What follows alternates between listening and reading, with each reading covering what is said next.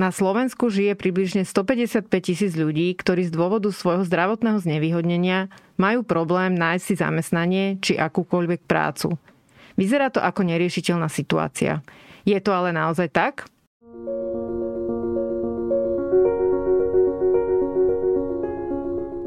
Dobrý deň. Vítajte pri ôsmom dieli mojej relácie Dá sa to. Moje meno je Gabika Zubriková a dnes by som vám rada predstavila ďalšiu inšpiratívnu hostku. Dnes je ňou Anka Podlesná.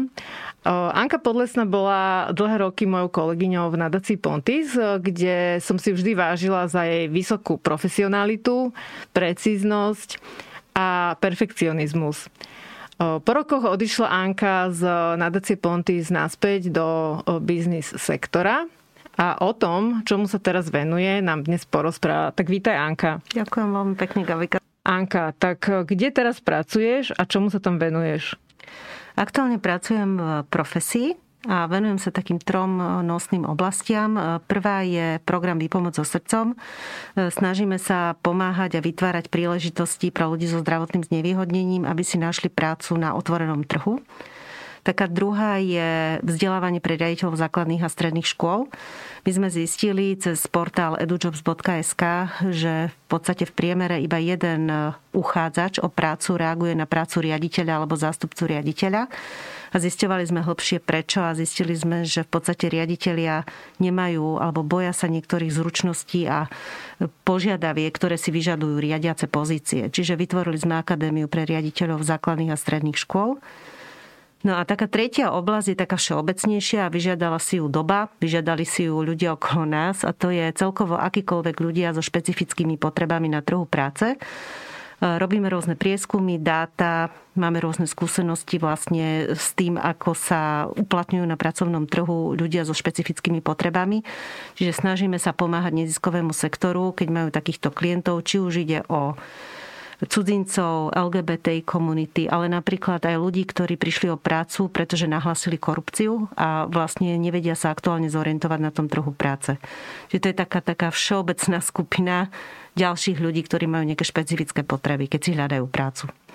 A ten prvý projekt, ktorý si spomenula, to je teda ten projekt pre tých zdravotne znevýhodnených? To je program Výpomoc so srdcom, áno. Ten vznikol zhruba pred tromi rokmi. Ale nebolo to, že z nuly. To boli rôzne aktivity, ktoré vlastne už profesia predtým robila. A cítili sme, že to potrebujeme posunúť niekam ďalej. Bol to napríklad portál dielne bodka es ká, kde sa v podstate bezplatným spôsobom môžu registrovať chránené dielne aj sociálne podniky.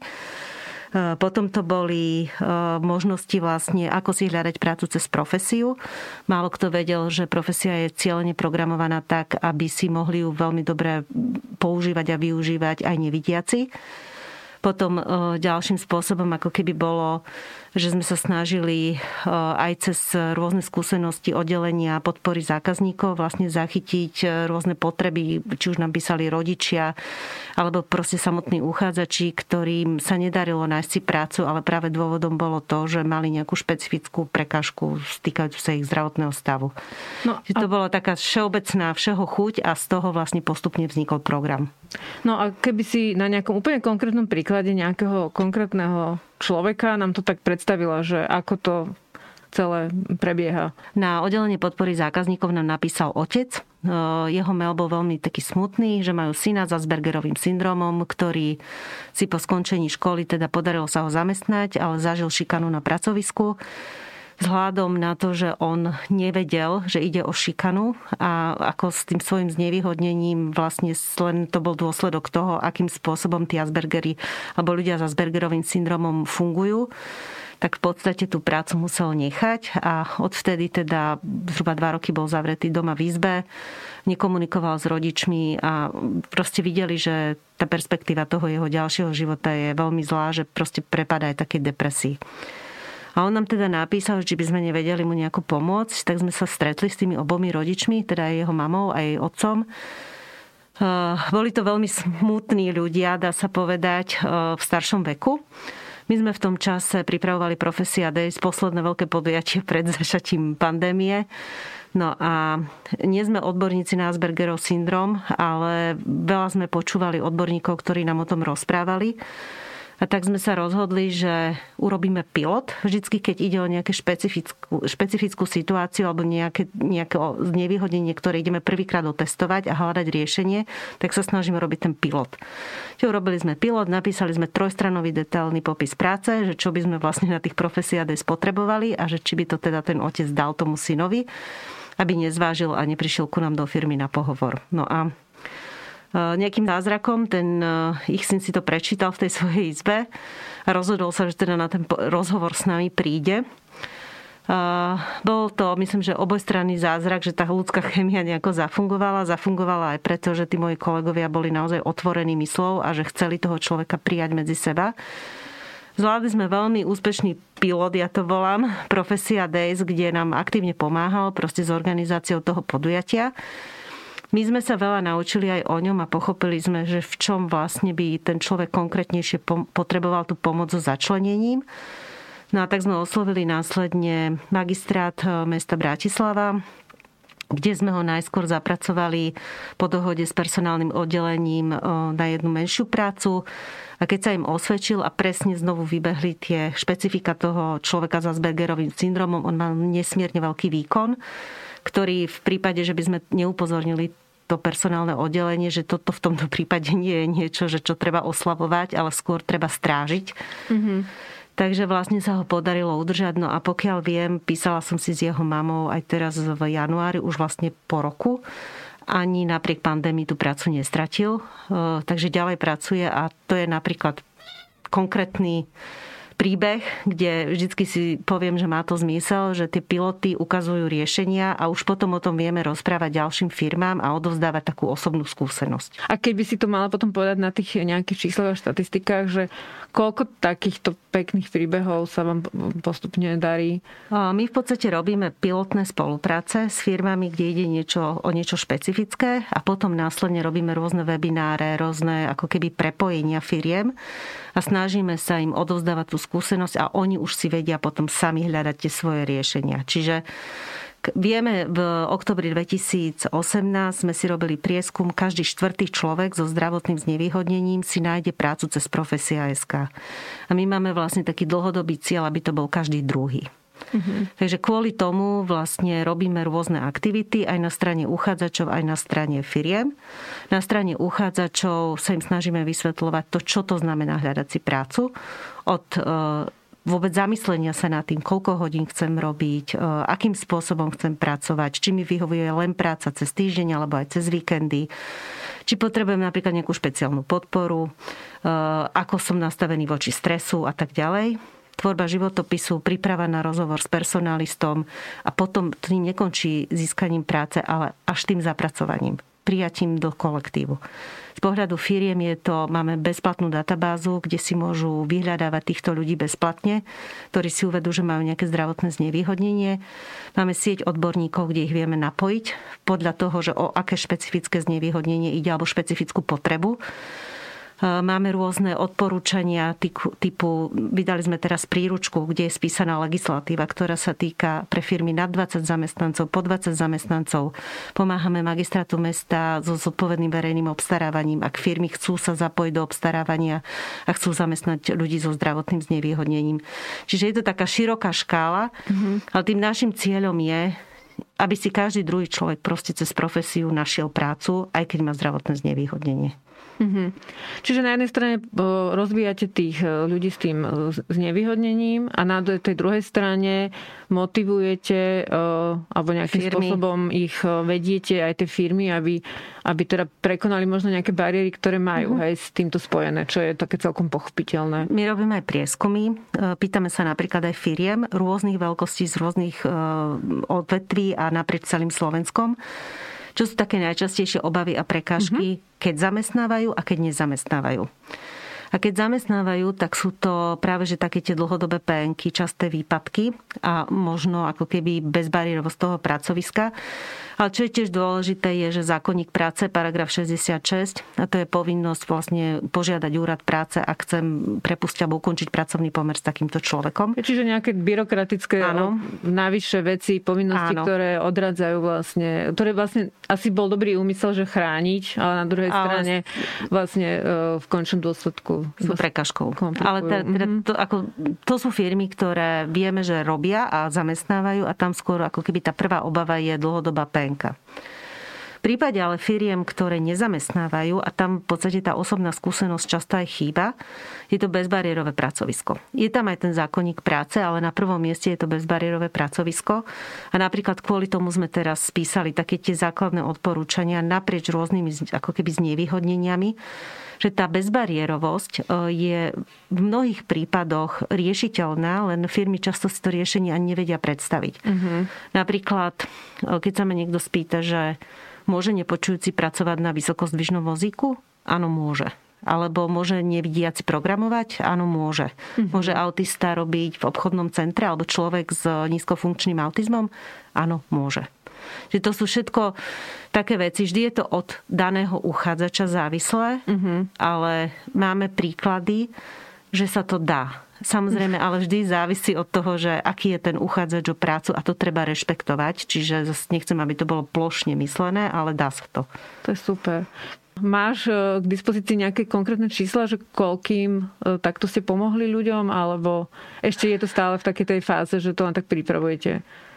Um, Nejaké také číslo, že koľkým ľuďom sme pomohli, neviem povedať, pretože hľadanie práce cez profesiu funguje asi tak, že máš tam ten životopis aktívny zhruba tie tri mesiace a keď si nájdeš prácu, tak my už potom s tým človekom kontakt nemáme. Čiže my sme robili si nejaké vlastné prieskumy, ale zachytíme len vzorku, ktorá je aktuálne v štádiu hľadania práce, dá mm-hmm. sa povedať. Mm-hmm. A tam nám to reálne akože vychádza v tých dvadsaťpäť až dvadsaťosem percent. Záleží ale od toho, že v akej dobe žijeme. Um, v akej tých, dobe žijeme? Čo myslíš? No myslím pandémia versus Aha, situácia. Tým my to vnímame tak, že ten, tá práca z domu, tie home office aktuálne dosť komplikovali to hľadanie práce aj takýmto uchádzačom. Ano. V tom zmysle, že oni potrebujú mnohí z nich to zapracovanie alebo to začlenenie. Oni, mnohí z nich nevedia pracovať z domu, ako keby niektorým to vyhovuje. Samozrejme záleží od tej špecifickej potreby. Ale je nám ľúto, keď počujeme, že ľudia, ktorí si našli prácu, najmä v takých tých predajných alebo výrobných sférach a teraz v podstate nemôžu chodiť do tej práce. Mm-hmm. Takže, mm-hmm. takže v tých prípadoch je to ťažšie. Zase na druhej strane vieme, že ľuďom napríklad v í té sektore alebo ľuďom, ktorí boli zvyknutí pracovať s počítačom, tak táto situácia samozrejme akože nejak dramaticky nez, nezmenila ten život. No. Uh-huh. Vy v profesii teda máte na toto vyčlenenú akože tvoju pozíciu, hej? A, a, a teda moja otázka je, že koľko do toho tá profesia investuje? Že či je na to proste nejaký samostatný projekt alebo nejaký, nejaký vyslovene, že budget alebo, alebo ako to máte? Hej. Um... Keď by som mala povedať, že koľko profesia investuje ročne do spoločenskej zodpovednosti, ako keby celok, tak môžem úplne s kľudným svedomím povedať, že je to zhruba pol milióna eur. Ale treba si povedať, že čo je v tom čísle. Lebo je to teda veľké číslo. Áno, zhruba tých deväťdesiat percent našich zdrojov ide do školstva. My máme pracovný portál edujobs bodka es ká, ktorý, o ktorý sa treba starať, ktorý treba rozvíjať a ktorý umožňuje školám bezplatne inzerovať pracovné ponuky. Čiže toto je ako keby nosná suma, ktorú my v podstate sme si zobrali ako na zodpovednosť, že to chceme pre školstvo robiť, aby boli transparentné výbery, čo sa týka zamestnancov pre, škôl, pre školy. Čiže toto umožňuje vlastne na Slovensku súkromná firma? Áno. Druhá z vecí je, že uh, asi posledné dva roky máme aj také jasnejšie pravidla pre neziskový sektor. Chceme, aby Profesia es ká umožňovala aj neziskovým organizáciám bezplatne inzerovať pracovné ponuky, ale na Profesia es ká. Toto sa dialo už aj v minulosti, ale trošku sme tomu dali také jasnejšie pravidla, čiže toto je ako keby ďalšia časť toho. Potom je to samozrejme výpomoc so srdcom, kde snažíme sa vytvárať vlastne sieť tých odborníkov. A keď robíme tie pilotné spolupráce, ktoré sú ako keby príkladom toho, ako sa to dá, tak tam samozrejme musíme mať aj rôznych partnerov a spolupracujeme veľa s ľuďmi, ktorí najmä robia tú asistenciu pracovného začlenenia. Čiže toto je ako keby nejaká menšia suma. A prepáč, to je nejaká profesia? Ako nejaký sociálny pracovník? Alebo... Nie. Robíme to buď s neziskovými organizáciami, alebo najčastejšie s Inštitútom pre pracovnú a sociálnu rehabilitáciu. ale snažíme sa tam vždycky, aby ten človek zažil, že dostáva finančnú odmenu za svoju prácu. To sme zistili, že napríklad, keď sme začali robiť v spolupráci s Johnson Controls benefitné systémy s dvomi odbornými učilišťami, kde študujú žiaci s mentálnym postihnutím, alebo teda s rôznym zdravotným postihnutím, tak zistili sme, že veľmi dôležité je, že ten človek zažil, dostal som peniaze za svoju prácu. Mhm, to bolo rozhodujúci budovania moment. Tej motivácie, áno. Že proste toto si oni potrebujú zažiť. Oni si potrebujú reálne tí ľudia zažiť, že čo to je ísť do práce, pripraviť sa, chodiť tam pravidelne, či prší, či neprší, či mám náladu, či nemám náladu. Čo je to dostať spätnú väzbu od zákazníka za svoju prácu, alebo teda od zamestnávateľa za kvalitu svojej práce. A zažiť aj ten pocit, že wow, ja si môžem dovoliť kúpiť za svoje peniaze to, o čom som dlho sníval. Máme príbehy od majsteriek praktického vyučovania, kde hovoria o tom, že začali chodiť pravidelne do školy. Dokončili si maturitu tie decká, čo boli v tom, napríklad v tomto pilote zapojení. Dievčatá sa začali upravovať, maľovať, lebo išli medzi mladých ľudí. Totižto praktické prax, prax pre mnohé tie učilištia sa veľmi často vykonáva buď za veľmi mizivé peniažky pre týchto ľudí, študentov, alebo zároveň aj v prostredí, ktoré ich až tak nemotivuje. Je tak formálne. Áno. A oni zrazu zažili, že čo to je ísť do biznis budovy, čo je to cestovať tou em há dé naozaj do práce. Čo to je zážiť proste mladých ľudí, ktorí sú ako keby v mojich úvodzovkách zákazníci, pretože často išlo ako keby o poskytovanie tých služieb. Oni mnohí študujú za, na kozmetiku, na masérov, mnohí študujú vlastne na pedikúru, manikúru, ako tieto veci, potom záhradníkov sme mali. Čiže to boli také tie začiatky programu Výpomoc so srdcom. No do toho nám, to mi je teda ľúto, že vbehla tá pandémia, čiže asi rok sa už táto spolupráca nerealizuje, vyše roka je to.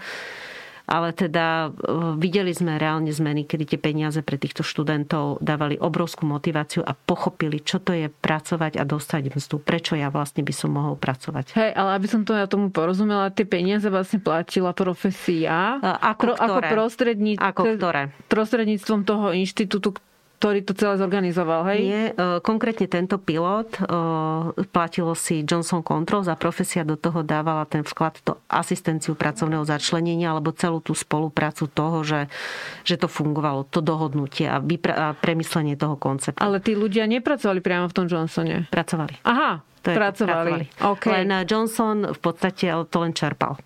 My sme to celé ako keby ako ten pilot vymysleli, dali tomu nejakú štruktúru a premysleli sme, ako by to mohlo. Čiže ale... ako to tak počúvam, je to také, že dosť zložité.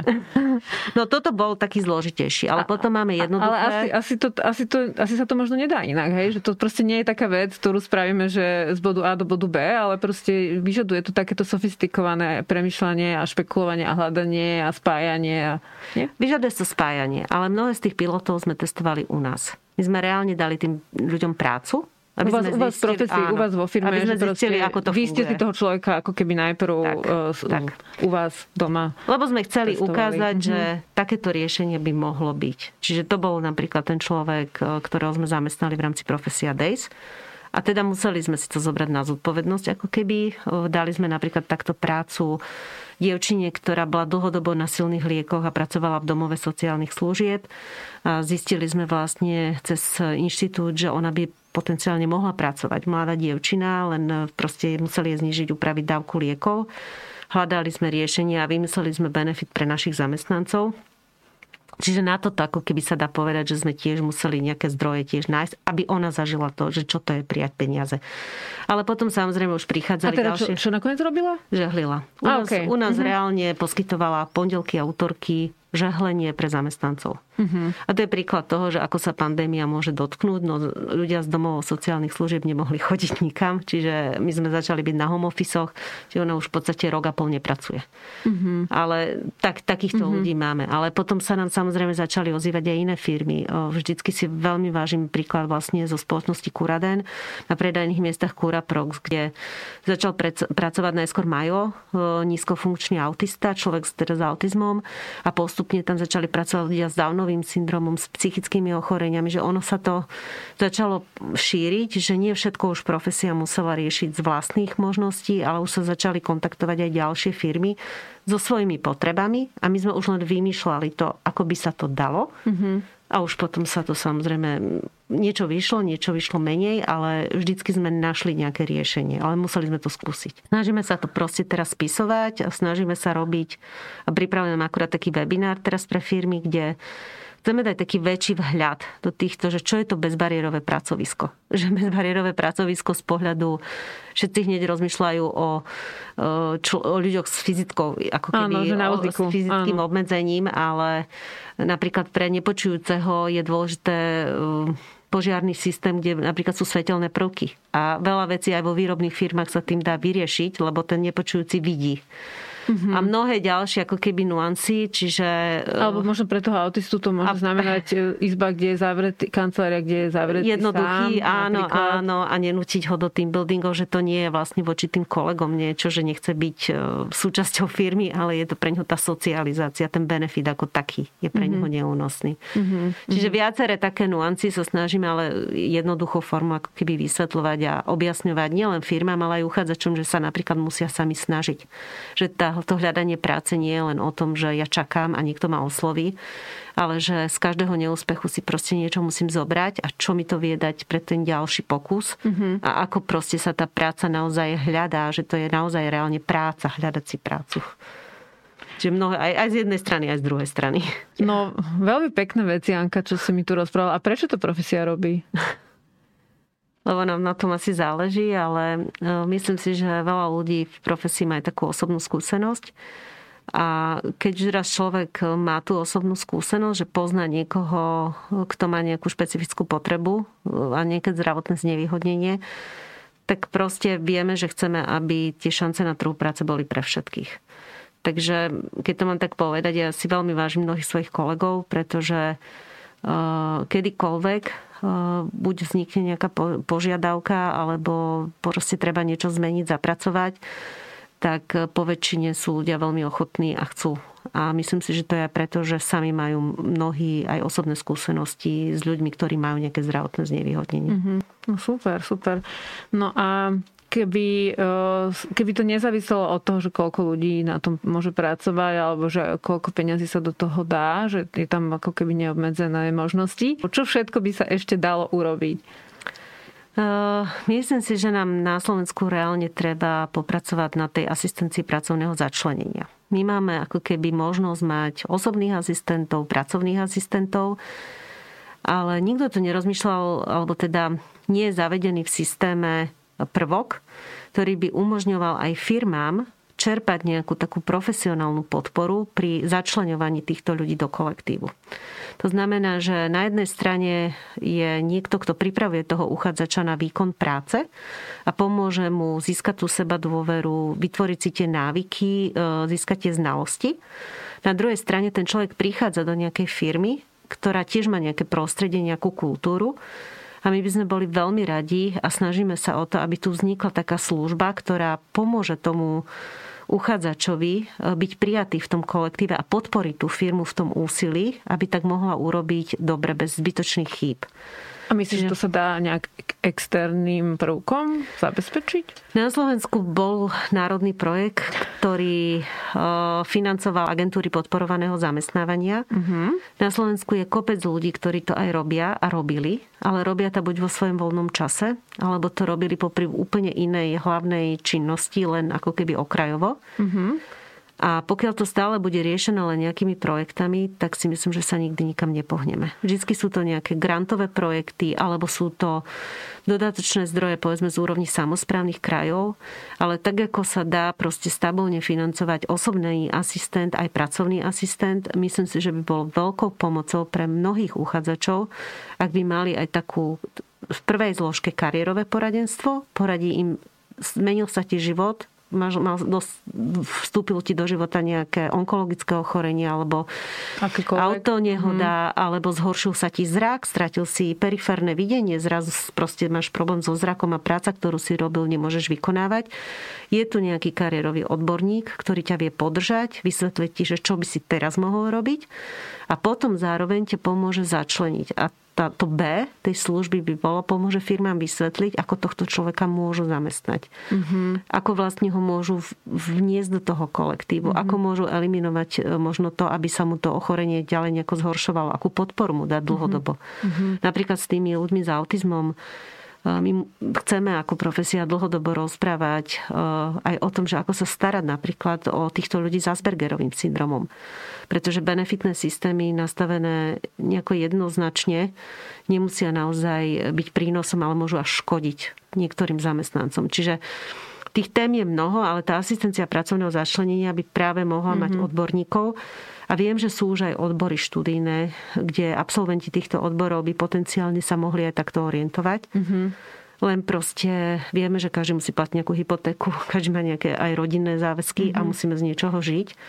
Čiže nie je možné, aby to bolo len príspevkovo financované z nejakých grantov alebo proste len formou nejakého limitovaného projektu. Ale bolo by naozaj ideálne, ak by to bola štandardná, stabilná služba, ktorú, o ktorú človek môže požiadať, ak sa chce dostať na otvorený trh práce a má nejaké zdravotné znevýhodnenie alebo sa mu zmenila životná situácia a potrebuje sa na novo naštartovať. Ty si spomenula, že to bol ako národný projekt. Ja teda moc o, to, o týchto veciach neviem, ale tak nejak mátne sa mi mári, že to ide o nejaké é ú granty, ktorý proste jednorazovo sa niečo zafinancuje a má to teda slúžiť ako nejaký pilot, aby sa niečo overilo. A potom by to teda si štát mal adoptovať a už by to mal začleniť do svojich služieb. A teda rozumiem tomu správne, že takéto niečo tu bolo, sa to teda otestovalo, aj sa teda ukázalo, že to bolo dobré, ale teda potom po nejakých tých neviem koľkých rokoch to zaniklo a teda celá tá energia vlastne sa ako keby tak akože vymrhala? Áno. A bolo tu viacero takých veľmi dobrých projektov, aj špecificky viazaných na rôzne znevýhodnenia. Čiže tie projekty boli zmysluplné, ale teda no. ich problém je, že boli časovo, časovo ohraničené. Anka, podľa mňa to je úplne perfektné, že čo tu popisuje, že čo všetko vlastne súkromná firma Profesia robí, ako vlastne čiastočne supluje štát a keď by si nám vedela povedať príklady, že kde, kto ešte robí v tejto oblasti a, a dobrú prácu a prípadne uh-huh. a môžu to byť aj nejaké neziskové organizácie uh-huh. alebo iné firmy.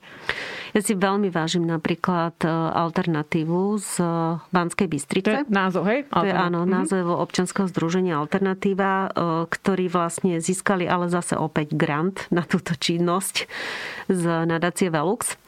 A veľmi, veľmi intenzívnym spôsobom prakticky pracujú vlastne s rôznymi ľuďmi, ktorí začínajú aj od nuly, že vysvetľujú im, čo to znamená hľadať si prácu a robia veľmi poctivú terénnu robotu a vidíme teda aj prvé výsledky, kedy sa darí zamestnať ľudí. Čiže to je napríklad príklad organizácie. Mm-hmm. V Košiciach napríklad mi napadlo jednak nadácia Dedo, ale oni aktuálne viac sa orientujú teda na Housing First, na ľudí bez domova, mm-hmm. kde tiež máme akože rôzne kontakty, pretože mnohí ľudia bez domova majú aj zdravotné znevýhodnenia, ale konkrétne, čo sme mali spolupracuje napríklad maličké občianske združenie Usmej sa na mňa, kde založili ho rodičia, alebo teda ľudia, ktorí mali sami deti so zdravotným znevýhodnením, deti vyrastli a začínajú mať ten problém, že dobre, školy sme poriešili, intervenciu sme poriešili s lekármi, ale čo teraz s nimi, majú osemnásť, dvadsať, dvadsaťšesť rokov.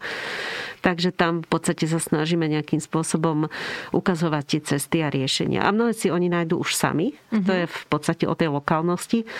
Ale niekde, kde môžeme, tak sa samozrejme snažíme aj my pomôcť. A myslíš si, že je toto vec, ktorá je v silách iba firiem a neziskoviek? Uh... ako vyriešiť to?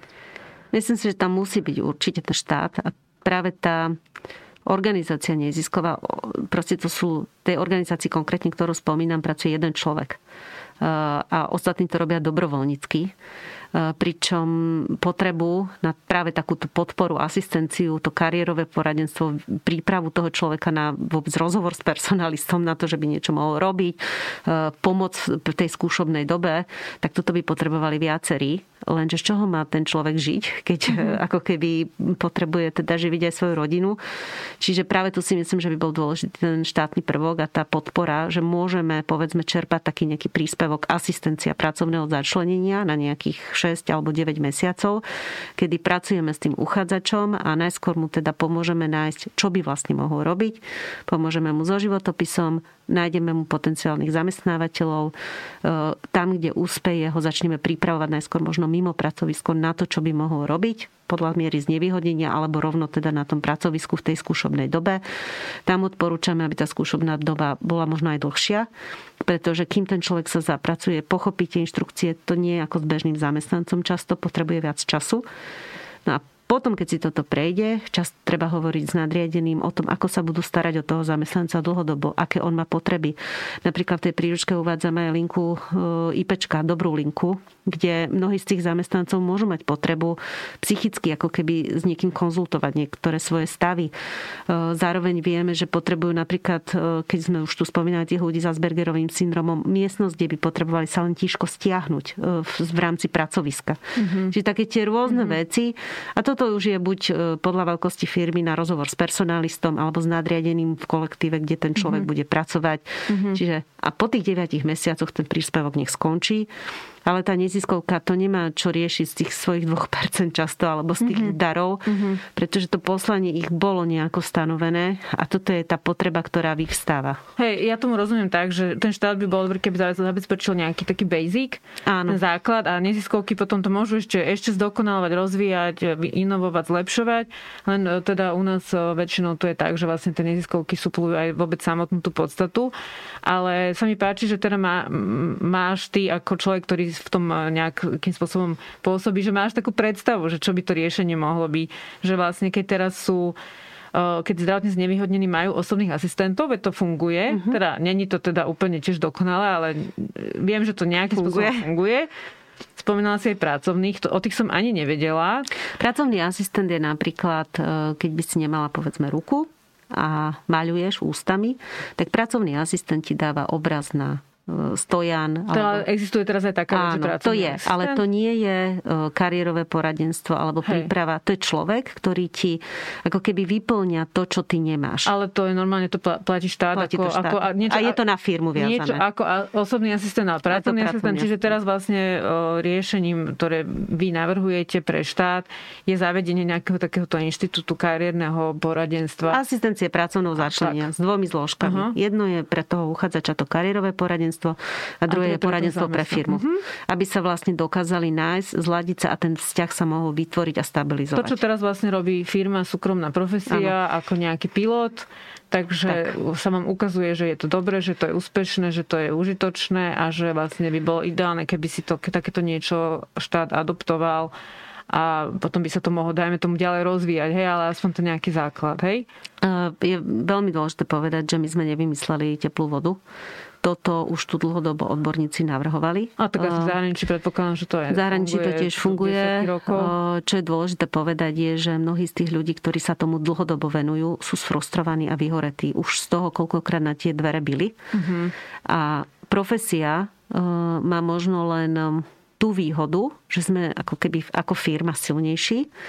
A možno sme do tejto témy a formou tých pilotov vstúpili trošku neskôr s viac silami.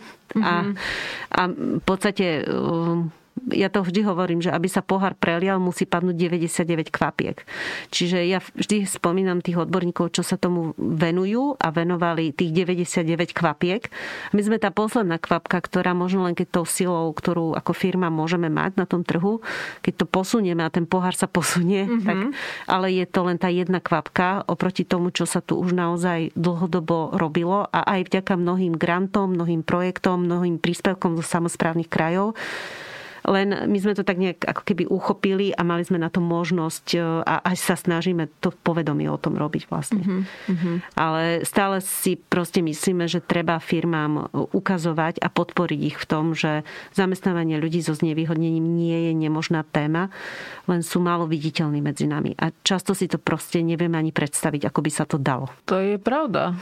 Podľa mňa človek, ktorý s tým nemá osobnú skúsenosť, tak si to naozaj, že, že nevie predstaviť. A sú aj samozrejme negatívne skúsenosti, čo mu rozumieme, pretože všade sa nájdú aj takí uchádzači, aj takí. My sme tiež zažili uchádzačov, ktorí v skutočnosti nechceli pracovať. Proste tvrdili, že si hľadajú prácu, že ich nikto nezamestná. Ale keď sme navrhli dve, tri riešenia a zistila som, aký je postoj toho človeka, tak potom zase sa tiež ako keby nečudujem niektorým firmám, že zažili aj negatívnu skúsenosť a už nechcú ísť viac do tých vôd. Treba sa skôr na to tak pozerať, že aj v každej téme sa nájdú aj ľudia, ktorí nie sú možno úspešní, aj ľudia, ktorí sú úspešní. A vždy sa treba len poučiť z tých neúspechov a ísť ďalej. Možno na takú motiváciu pre tie firmy, že čím môžu byť takíto ľudia prínosom? Ako viem, že sú ľudia, ktorí pracujú naplno, nezávisle od toho, aké majú alebo nemajú znevýhodnenie, ale vždy sme mali veľmi dobrú skúsenosť s tým, že keď si takýto človek našiel prácu, tak väčšinou ju robil s radosťou, robil ju naplno, so srdcom a veľmi si to vážil, že tú prácu má. Ľudia, ktorí sú zdraví, tak si to možno nevedia tak predstaviť a majú rôzne strachy, tak ako, čo je dobré na prekonanie nejakého takéhoto strachu pracovať s ľuďmi, ktorí sú iní ako my? Keď sa ma tak niekto spýta, že čo je cieľom výpomoci so srdcom, tak je šíriť tú osobnú skúsenosť. My tie piloty vo firmách robíme preto, aby si to každá firma zažila. Aby mala vlastnú osobnú skúsenosť a zažije to raz a už nás druhýkrát nepotrebuje, pretože už pochopí, že ako sa to dá a oni už si to vytvárajú potom tie vlastné cesty a mo- modely. Tam je vždy tá prvá osobná skúsenosť veľmi dôležitá. A ona môže a nemusí výjsť, ale keď sa ma niekto spýta, že strach, tak zažije osobnú skúsenosť proste, aj keď maličku, ale keď to čl- raz človek ako keby zažije, tak uh, už ten strach sa tak nejak odstraňuje. Mm-hmm. No a, a čo by si možno v dnešnej dobe, keď veľa, veľa ľudí prišlo o prácu za posledný rok, a teda nie len ľudí so zdravotným mm-hmm. znevýhodnením, ale naprieč kultúrou a gastrom Hej. a ďalšími odvetviami, tak nejakú takú rádu ešte pre nich? Uh, hľadanie práce je tiež práca. To, to si mnohí ľudia neuvedomujú, že to trvá a treba sa proste reálne na začiatku zamyslieť, čo vlastne chcem robiť. Doba sa zmenila v tom, že ako sa hľadala práca pred desiatimi rokmi, je možno iná, ako sa hľada dnes. Životopisy sa možno ináč píšu, čiže naozaj si to treba naštudovať, že to hľadanie práce je tiež práca. Čiže zamyslieť sa aj nad tým, že čo, ale aj ako si ten životopis urobím. A ako sa prezentujem pred tým zamestnávateľom? Uh, vieme, že v minulosti reagovali zhruba na jednu pracovnú ponuku v priemere dvadsaťšesť tridsať uchádzačov. Dneska v závislosti od typu je to päťdesiatšesť až sto uchádzačov. Konkurencia je veľmi silná a naozaj si treba premyslieť, ako sa odprezentujem, čo tomu zamestnávateľovi dávam vedieť, koľko času má napríklad personalista na ten jeden životopis. Čiže keď mám naozaj povedať na záver niečo, tak hľadanie práce je tiež práca, ale práca sa dá nájsť. Treba byť trpezlivý a vždy si zobrať niečo z toho, ak neúspejem, prečo a čo môžem spraviť lepšie na budúce a proste nevzdať sa, lebo tá práca sa naozaj dá nájsť. Mhm. Je tu čas na záverečnú otázku, že či máš taký nejaký odkaz pre našich divákov? Je veľmi dôležité nevzdať sa. Proste veľmi často sa môže stať, že zažijeme tie neúspechy, ale z každého neúspechu si treba vziať to, prečo sa nám to nepodarilo a skúsiť to na budúce ináč. A všetkým držím palce. Ďakujem, Anka, za tvoje rozprávanie. Ja môžem potvrdiť, že Anka je človek, ktorý sa nevzdáva a opakovane skúša spôsoby, akým pomôcť ľuďom. A ja som veľmi rada, že som sa nevzdala a že som mu prehovorila na to, aby si našla čas na, dnes na tento rozhovor. Takže Anka, ešte raz ti veľmi pekne ďakujem. Veľmi sa teším, ďakujem, že si prišla. A vám, milí diváci a poslucháči, veľmi pekne ďakujem za pozornosť. Teším sa na ďalšie stretnutia. Dovidenia, do počutia. Ďakujem.